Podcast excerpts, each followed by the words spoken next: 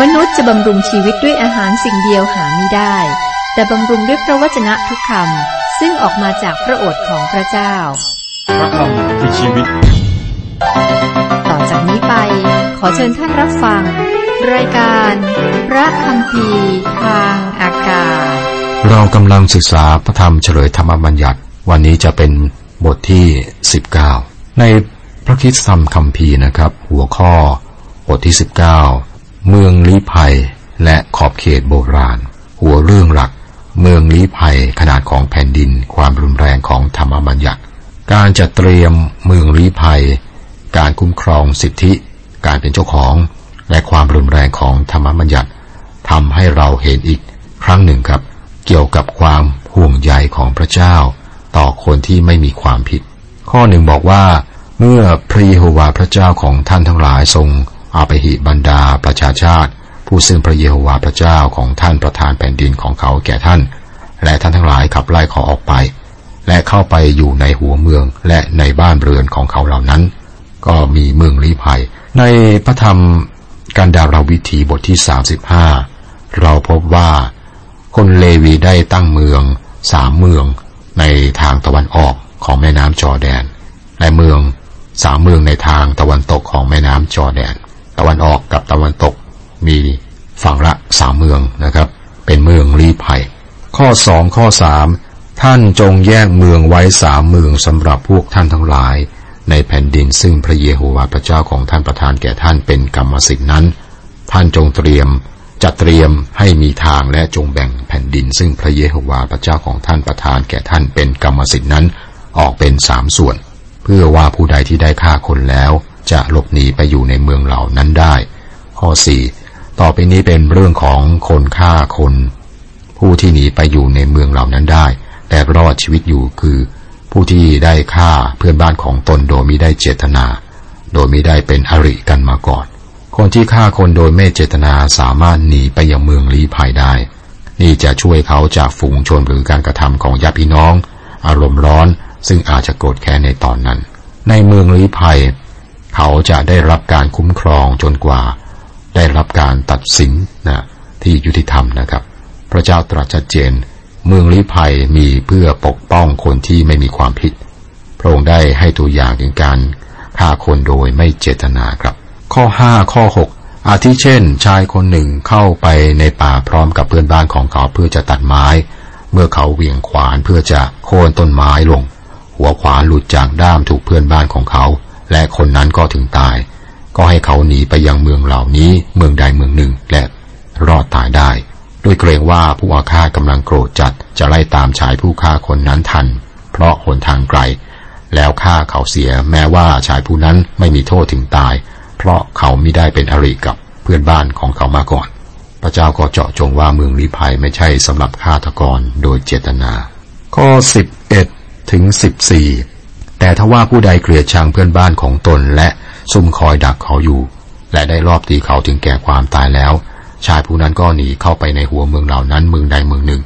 และพวกผู้ใหญ่ในมือของชายผู้นั้นจะส่งคนไป รับตัวชายผู้นั้นมาจากที่นั่น และส่งตัวเขาให้แก่ผู้อาฆาต เพื่อเขาจะต้องโทษถึงตาย เพื่อเขาจะต้องถูกโทษถึงตาย การคุ้มครองสิทธิ์ในทรัพย์สินข้อ 14 ในเรื่องมรดก ซึ่งท่านจะรับในแผ่นดิน ซึ่งพระเยโฮวาห์พระเจ้าของท่านประทานแก่ท่านเป็นกรรมสิทธินั้น ท่านอย่ายกย้ายสายเสาเขตของเพื่อนบ้านของท่าน ซึ่งคนโบราณได้ปักไว้ เสาเขตเป็นสิ่งศักดิ์สิทธิ์ที่อันนี้เป็นการคุ้มครอง ทรัพย์สมบัติและกำหนดสิทธิเหนือทรัพย์สิน ความรุนแรงของธรรมบัญญัติ ข้อ 15 อย่าให้พยานปากเดียวยืนยันกล่าวโทษผู้หนึ่งผู้ใด ไม่ว่าในเรื่องอาชญากรรม หรือในเรื่องความผิดใด ๆ ซึ่งเขาได้กระทำผิดไป แต่ต้องมีพยานสองหรือสามปากคำพยานนั้น จึงจะเป็นที่น่าเชื่อถือได้ นี่บอกถึงความน่าเกรงขามของพระธรรมหรือธรรมบัญญัตินะครับ ข้อเรียกร้องของธรรมบัญญัตินั้นน่ากลัว และพยานคนเดียวไม่พอไม่ว่าในกรณีใด ๆ ถ้าเกิดพยานเท็จขึ้นมานะครับ และผู้ที่กล่าวหา และผู้ที่ถูกกล่าวหาจะไปยืนต่อพระพักของพระเจ้าโดยพบกับปุโรหิต หรือว่าผู้พิพากษา ถ้าผู้พิพากษาตัดสินว่าเป็นพยานเท็จ แล้วเรื่องที่เขาต้องการทำแก่ผู้ที่ถูกกล่าวหา ก็จะลงโทษแก่เขา โดยเช่นนี้ครับ ความชั่วก็จะถูกขจัดไปจากแผ่นดิน ในข้อ 16 ถึงข้อ 20 นะครับ ก็จะบอกเอาไว้ ข้อ 21 ครับ อย่าให้ในตาของท่านเมตตาสงสาร ควรให้ชีวิตแทนชีวิต ตาแทนตาฟัน แทนฟัน มือแทนมือเท้าแทนเท้า นี่คือธรรมบัญญัติ ไม่มีความเมตตาในธรรมบัญญัติ ขอบคุณพระเจ้าสำหรับปัจจุบัน พระเจ้าไม่ได้พิพากษา ผมนะท่านตามธรรมบัญญัติเหมือนกับในสมัยของโมเสสพระองค์ช่วยเราโดยพระคุณ ให้รอดโดยพระผู้ไทย ไม่อย่างนั้นเราก็คงจะพินาศชั่วนิรันดร์เพราะว่าไม่มีใครสามารถทำตามข้อกำหนดของธรรมบัญญัติได้ครบทุกข้อตลอดชีวิตของตน ตาแทนตาฟันแทนฟัน ขอบคุณพระเจ้าที่องค์พระคริสต์ได้รับโทษของธรรมบัญญัติ เพื่อยกโทษคนบาปพระที่นั่งของพระเจ้ากลายเป็นพระที่นั่งกรุณา เพราะว่าองค์พระคริสต์ได้สิ้นพระชนและพระองค์ได้สละโลหิตหรือว่าโลหิตไถ่บาปได้ล้างออกบนไม้กางเขนนะครับ นั่นเป็น โลหิตแห่งพันธสัญญา พระเจ้าช่วยเราให้รอดโดยพระคุณ เราไม่ได้รักษาธรรมบัญญัติ เราได้ทำผิดพลาด เราทุกคนทำผิดพลาดต่อพระพักพระเจ้า องค์พระคริสต์ได้รับโทษแทน ดังนั้นข้อเรียกร้องของธรรมบัญญัติก็สำเร็จแล้ว ทุกวันนี้ข้าพเจ้าสามารถช่วยคนบาปให้รอดโดยพระคุณอันอัศจรรย์ไม่จำกัด และเป็นเรื่องที่ดีเยี่ยมของพระองค์บทที่ 20 บทนี้ครับ หัวเรื่องหลัก ธรรมบัญญัติที่ควบคุมสงคราม หนังสือเฉลยธรรมบัญญัติเป็นหนังสือเชิงปฏิบัติครับ บอกถึงการดำเนินชีวิตในปัจจุบันในโลกนี้ แม้ว่าธรรมบัญญัติเหล่านี้ได้ให้ไว้แก่คนอิสราเอล แต่คุณผู้ฟังครับมีหลักการพื้นฐานบางอย่างที่นี่ ที่จะให้ความสุขและก็สวัสดิภาพแก่มนุษยชาติ ถ้าพวกเขาจะใช้มันเป็นกฎเกณฑ์ หรือกฎหมายของชาติในปัจจุบัน พระเจ้าวางกฎหมายเกี่ยวกับการเป็นทหาร ธรรมบัญญัติที่ควบคุมสงคราม ข้อหนึ่ง เมื่อท่านทั้งหลายจะยกไปทำสงครามกับพวกศัตรูของท่าน เห็นม้ารถรบและกองทัพมากมายใหญ่โต กว่าของท่าน ท่านอย่ากลัวเขาเลย เพราะว่าพระเยโฮวาห์พระเจ้าของท่านทรงสถิตอยู่กับท่าน ผู้ทรงนำท่านขึ้นมาจากแผ่นดินอียิปต์ที่นี่เป็นเรื่องสำคัญสำหรับอิสราเอล และสำหรับ เราหลายคนด้วยนะครับ เราอยู่ในโลกนี้ที่เต็มไปด้วยบาปใจของคนก็ชั่วร้าย มีช่วงเวลาที่ต้องทำสงคราม มีช่วงเวลาที่เราต้องปกป้องตัวเอง มีสงครามซึ่งพระเจ้าอยู่ฝ่ายหนึ่งคำถามสำคัญของทุกชาติคือว่า พระเจ้าอยู่ในสงครามนั้นหรือไม่ ถ้าพระองค์ไม่อยู่ และเราไม่ควรอยู่ด้วย ข้อสองข้อสามและเมื่อใกล้จะรบกัน ปรหิตจะออกมาอยู่ข้างหน้าและกล่าวแก่ประชาชน และจะกล่าวว่า โออิสราเอลจงฟังเถิด วันนี้ท่านมาใกล้จะสู้รบกับศัตรูของท่าน อย่าให้ใจของท่านทั้งหลายวิตกอย่ากลัวหรือหวาดหวัน หรือคลั่นครามต่อศัตรูเลย ข้อสี่เพราะว่าพระเยโฮวาห์พระเจ้าของท่านเสด็จไปกับท่าน ทรงต่อสู้ศัตรูของท่านเพื่อท่านจะประทานชัยชนะ แก่ท่าน นี่เป็นเรื่องที่สำคัญมากในสงคราม ขอให้แน่ใจว่าออยู่ฝ่ายพระเจ้า พระเจ้าสั่งให้พวกอิสราเอลทำสงครามต่อชาติรอบ โดยรอบนะที่อยู่รอบๆและสัญญาว่าพระองค์จะอยู่กับพวกเขา พระเจ้ากำหนดข้อแก้ตัวสี่อย่าง ซึ่งทำให้คนนั้นไม่ต้องออกรบนะครับ มีด้วยสี่อย่างครับ ในข้อห้าบอกว่า แล้วในทหารจะพูดกับประชาชนว่า ใครที่สร้างบ้านใหม่และยังไม่ได้ทำพิธีถวายบ้านนั้น ให้ผู้นั้นกลับไปบ้านของตน เกรงว่าเขาจะตายเสียในสงคราม และคนอื่นจะถวายบ้านนั้น ถ้าคนหนึ่งสร้างบ้านใหม่และไม่มีโอกาสอยู่ เขาก็ไม่ต้องออกรบทำไมครับ เพราะว่าใจของเขาจะอยู่ที่บ้านใหม่นั้น จดจ่อและก็รักบ้านใหม่ ต้องการอยู่ในบ้านใหม่ เขาจะต้องมีโอกาสอยู่ในบ้านนั้น ข้อ 6 ใครที่ปลูกสวนองุ่นและยังไม่ได้รับประทานผลจากสวนองุ่นนั้น ให้ผู้นั้นกลับไปบ้าน เกรงว่าเขาจะตายเสียในสงคราม และคนอื่นจะรับประทานผลองุ่นนั้น คนเหล่านี้เป็นเกษตรกรนะครับ เริ่มต้นการงานแล้วก็พิ่งจะปลูกสวนองุ่นยังไม่มีโอกาสที่จะกินองุ่น เขาก็ไม่ต้องออกรบ ใจเขาก็อยู่ที่สวนองุ่นของเขา ความสนใจอยู่ที่นั่น เขาต้องการอยู่เพื่อจะได้กินผล ไม่อย่างนั้นเขาอาจจะตายในสงคราม และคนอื่นจะเก็บเกี่ยวผลจากรายงานของเขา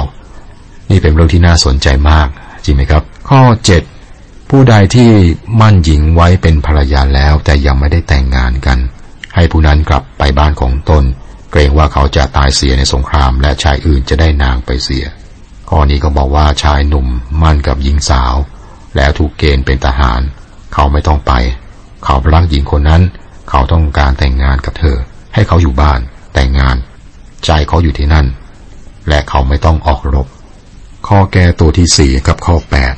และในทหารจะพูดกับประชาชนต่อไปว่า ผู้ใดที่อยู่ที่นี่มีจิตใจกลัวและวิตก ให้ผู้นั้นกลับไปบ้านของตนเสีย เกรงว่าจิตใจเพื่อนของเขาจะละลายไปเหมือนกับจิตใจของเขา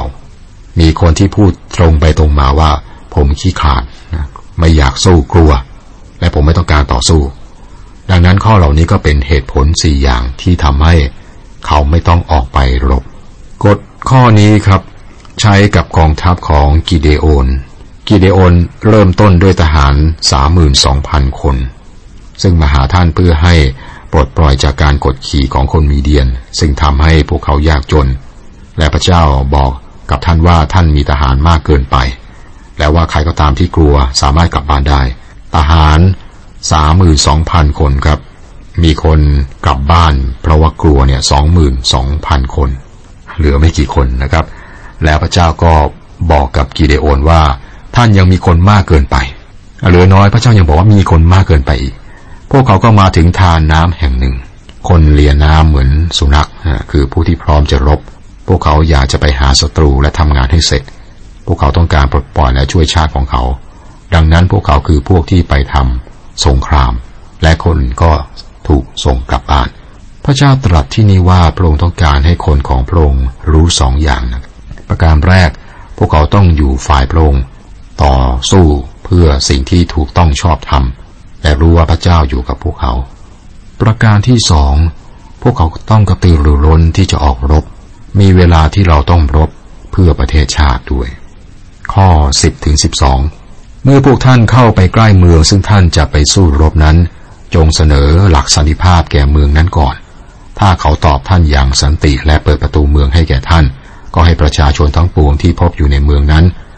ทำงานโยธาให้แก่ท่านและปฏิบัติท่าน ถ้าเมืองนั้นไม่ร่วมสันติกับท่าน แต่กลับออกมารบ ก็ให้ท่านเข้าล้อมตีเมืองนั้นได้ นี่ก็เป็นหลักการสำคัญอีกข้อหนึ่งครับ เมื่อออกรบ ต้องรบเพื่อชัยชนะ พระเจ้าวางหลักการที่ดีมากในข้อนี้นะครับ แต่ทุกวันนี้ก็มีหลายชาติก็ไม่ได้ทำตามหลักการนี้ครับ บทที่ 21 หัวเรื่องหลัก ธรรมบัญญัติเกี่ยวกับการฆาตกรรม การแต่งงานและบุตรที่เกเร บทนี้สิ้นสุดตอนที่เกี่ยวกับกฎเกณฑ์ทางศาสนาและชาติ ซึ่งเริ่มตั้งแต่บทที่ 8 เราพบธรรมบัญญัติที่น่าสนใจและยอดเยี่ยมในที่นี่นะครับ ควบคุมหลายด้านของชีวิตของคนอิสราเอล การสอบสวนคดีฆาตกรรม ข้อหนึ่งถึงข้อสี่ ในแผ่นดินซึ่งพระเยโฮวาห์พระเจ้าของท่านประทานให้ท่านเป็นกรรมสิทธินั้น ถ้าพบศพที่ถูกฆ่าอาฆาทิ้งอยู่กลางแจ้ง ไม่ทราบว่าผู้ใดฆ่าเขาตาย ก็ให้พวกผู้ใหญ่และผู้พิพากษาของท่านออกมาวัดดูว่า เมืองที่อยู่กับศพผู้ตายนั้นเมืองใดอยู่ใกล้ที่สุด ให้พวกผู้ใหญ่ของเมืองที่อยู่ใกล้ที่สุดนั้นนำโคตัวเมียตัวหนึ่งซึ่งยังไม่เคยใช้งาน และยังไม่เคยเทียมแอก และให้พวกผู้ใหญ่ของเมืองนั้นนำโค เมียตัวนั้น มาที่หุบเขาซึ่งมีน้ำไหลซึ่งไม่มีใครไถหรือวานเลย และให้หักคอโคเมียที่หุบเขานั้น ถ้าพบคนถูกฆาตกรรม พวกผู้ใหญ่ของเมืองนั้นต้องวัดเพื่อหาเมืองที่ใกล้ที่สุด แล้วเมืองนั้นต้องรับผิดชอบการฆาตกรรมนั้น แม้ว่าเขาจะไม่ได้ถูกฆ่าในเมืองนั้น แต่ว่าเมืองนั้นต้องรับผิดชอบ ข้อ 5 ถึงข้อ 9 และปรหิตผู้เป็นบุตรหลานของเลวีจะต้องออกมา ด้วยพระเยโฮวาห์พระเจ้าของเขาได้ทรงเลือกเขาไว้ ให้ปรนิบัติพระองค์ และให้อวยพรในพระนามของพระเจ้า ให้การวิวาทและการทำร้ายทุกเรื่องสิ้นสุดลงด้วยคำของปุโรหิตเหล่านี้ และพวกผู้ใหญ่ของเมืองที่อยู่ใกล้ผู้ถูกฆ่าที่สุดนั้น จะล้างมือของเขาทั้งหลาย เหนือโคเมียที่ถูกหักคอที่ในหุบเขานั้น และเขาจะเป็นพยานว่ามือของเราทั้งหลายไม่ได้กระทำให้โลหิตของชายผู้นี้ตก แต่ตาของเราทั้งหลายไม่ได้ ก็ไม่ได้แลเห็นโลหิตของเขาตกข้าแต่พระเจ้าขอทรงลบมนทินบาปของ ขอทรงลบมนทินบาปชนชาติอิสราเอลคือ ประชากรของพระองค์ผู้ซึ่งพระองค์ได้ทรงไถ่ไว้ ขออย่าทรงถือโทษชนชาติอิสราเอลเนื่องด้วยความตายของผู้ไม่มีความผิด แต่ขอทรงอภัยโทษอันเนื่องจากความตายนี้ให้แก่เขา ดังนี้แหละ ท่านจะกำจัดความผิดอันเนื่องจากความตายของผู้ที่ไม่มีผิด นั้นเสียจาก ท่ามกลางท่าน เมื่อท่านกระทำสิ่งที่ชอบในสายพระเนตรของพระเจ้ามีความจริงพื้นฐานที่สอนในขั้นนี้นะครับ คือเมื่อเกิดอาชญากรรมอาชญากรรมขึ้นในเมืองหนึ่ง ชาวเมืองนั้นก็มีความรับผิดชอบ นี่คือเหตุผลที่เชื่อว่าในที่สุดครับต้องมีการเรียกร้องโดยประชาชนที่ห่วงให้บังคับใช้กฎหมายเพื่อจัดการกับอาชญากรรมนั้น พระเจ้าให้ชุมชนรับผิดชอบ แม้ว่าการฆาตกรรมนั้นไม่ได้เกิดขึ้นในเมือง แต่ว่าเมืองนั้นต้องรับผิดชอบ ผู้ใหญ่ของเมืองนั้นต้องออกมาและขอการยกโทษเพื่อเมืองนั้น และพวกเขาจะได้รับการยกโทษ ตรงนี้ครับ เราเคยขอการยกโทษจากพระเจ้าสำหรับเมืองที่เราอยู่อาศัยหรือไม่ การกล่าวหาว่าเมืองของเราไม่ดี ไม่ใช่การขอพระเจ้ายกโทษแก่เมืองของเรา องค์พระคิดถูกประหารนอกเมือง แต่พระองค์สิ้นพระชนเพื่อช่วยฆาตกรให้รอด คิดว่าในร้อยทหารโรมันที่ ดูแลควบคุมการตรึงกางเขนนั้น คือคนหนึ่งที่ได้รับความรอด ข้อ 10 ถึง 17 ผมจะไม่อ่านนะครับ คุณผู้ฟังดูในพระคัมภีร์ที่ท่านมีอยู่นะครับ ข้อ 10 ถึง 17 นี้ ก็เป็นการให้กฎหมายที่ควบคุมการแต่งงานโดยผู้หญิงที่ถูกจับมาเป็นเฉลย และก็มีการคุ้มครองทางกฎหมายสำหรับสิทธิบุตรหัวปี ในกรณีที่มีการสมรสซ้อน เมื่อภรรยาคนหนึ่งเป็นที่รัก และอีกคนหนึ่งถูกเกลียดชัง เราเห็นกรณีนี้ได้นะครับ ในครอบครัวของยาโคบข้อ 10ถึง17 ท่านก็อ่านดูในรายละเอียดของแต่ละข้อนะครับ คุณผู้ฟังครับเรากำลังศึกษาพระธรรมเฉลยธรรมบัญญัติ เป็นเหตุการณ์ที่ผู้นำอิสราเอลคือโมเสสได้ทบทวน ข้อพระธรรมหรือบัญญัติสิบประการ โดยยกตัวอย่าง แล้วก็มีบทบัญญัติซึ่งเป็นกฎหมายของชาติอิสราเอล ก่อนที่คนยิวรุ่นใหม่ จะเข้าไปในแผ่นดินที่พระเจ้าสัญญาไว้ เมื่อหลายพันปีที่ผ่านมานะครับ อ่านและศึกษาก็ได้บทเรียนสำหรับเราในสมัยนี้มากมาย วันใดที่เธอ ต้องการใครสักคน ใครเพียงสักคน ที่พร้อมจะเข้าใจ ยังมีเรื่องราว เก็บไว้ ใน อยากระบาย ให้มันหมดใจ หากวันนี้เธอมองไม่เห็นใคร อยากให้รู้ มีใครอยู่ใกล้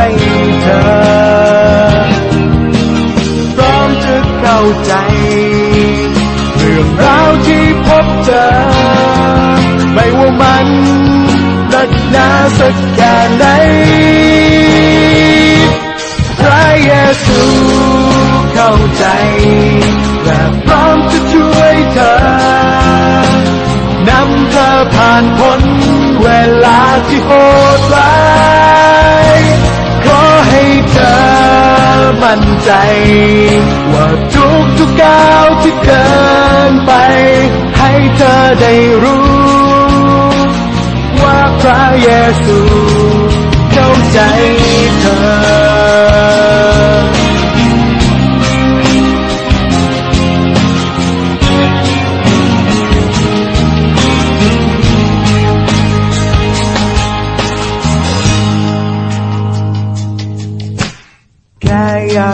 เ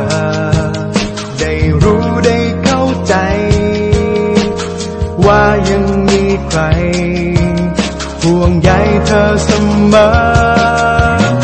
พระองค์คอยอยู่ เป็นคำตอบให้เธอ เป็นพลัง ให้เธอก้าวไป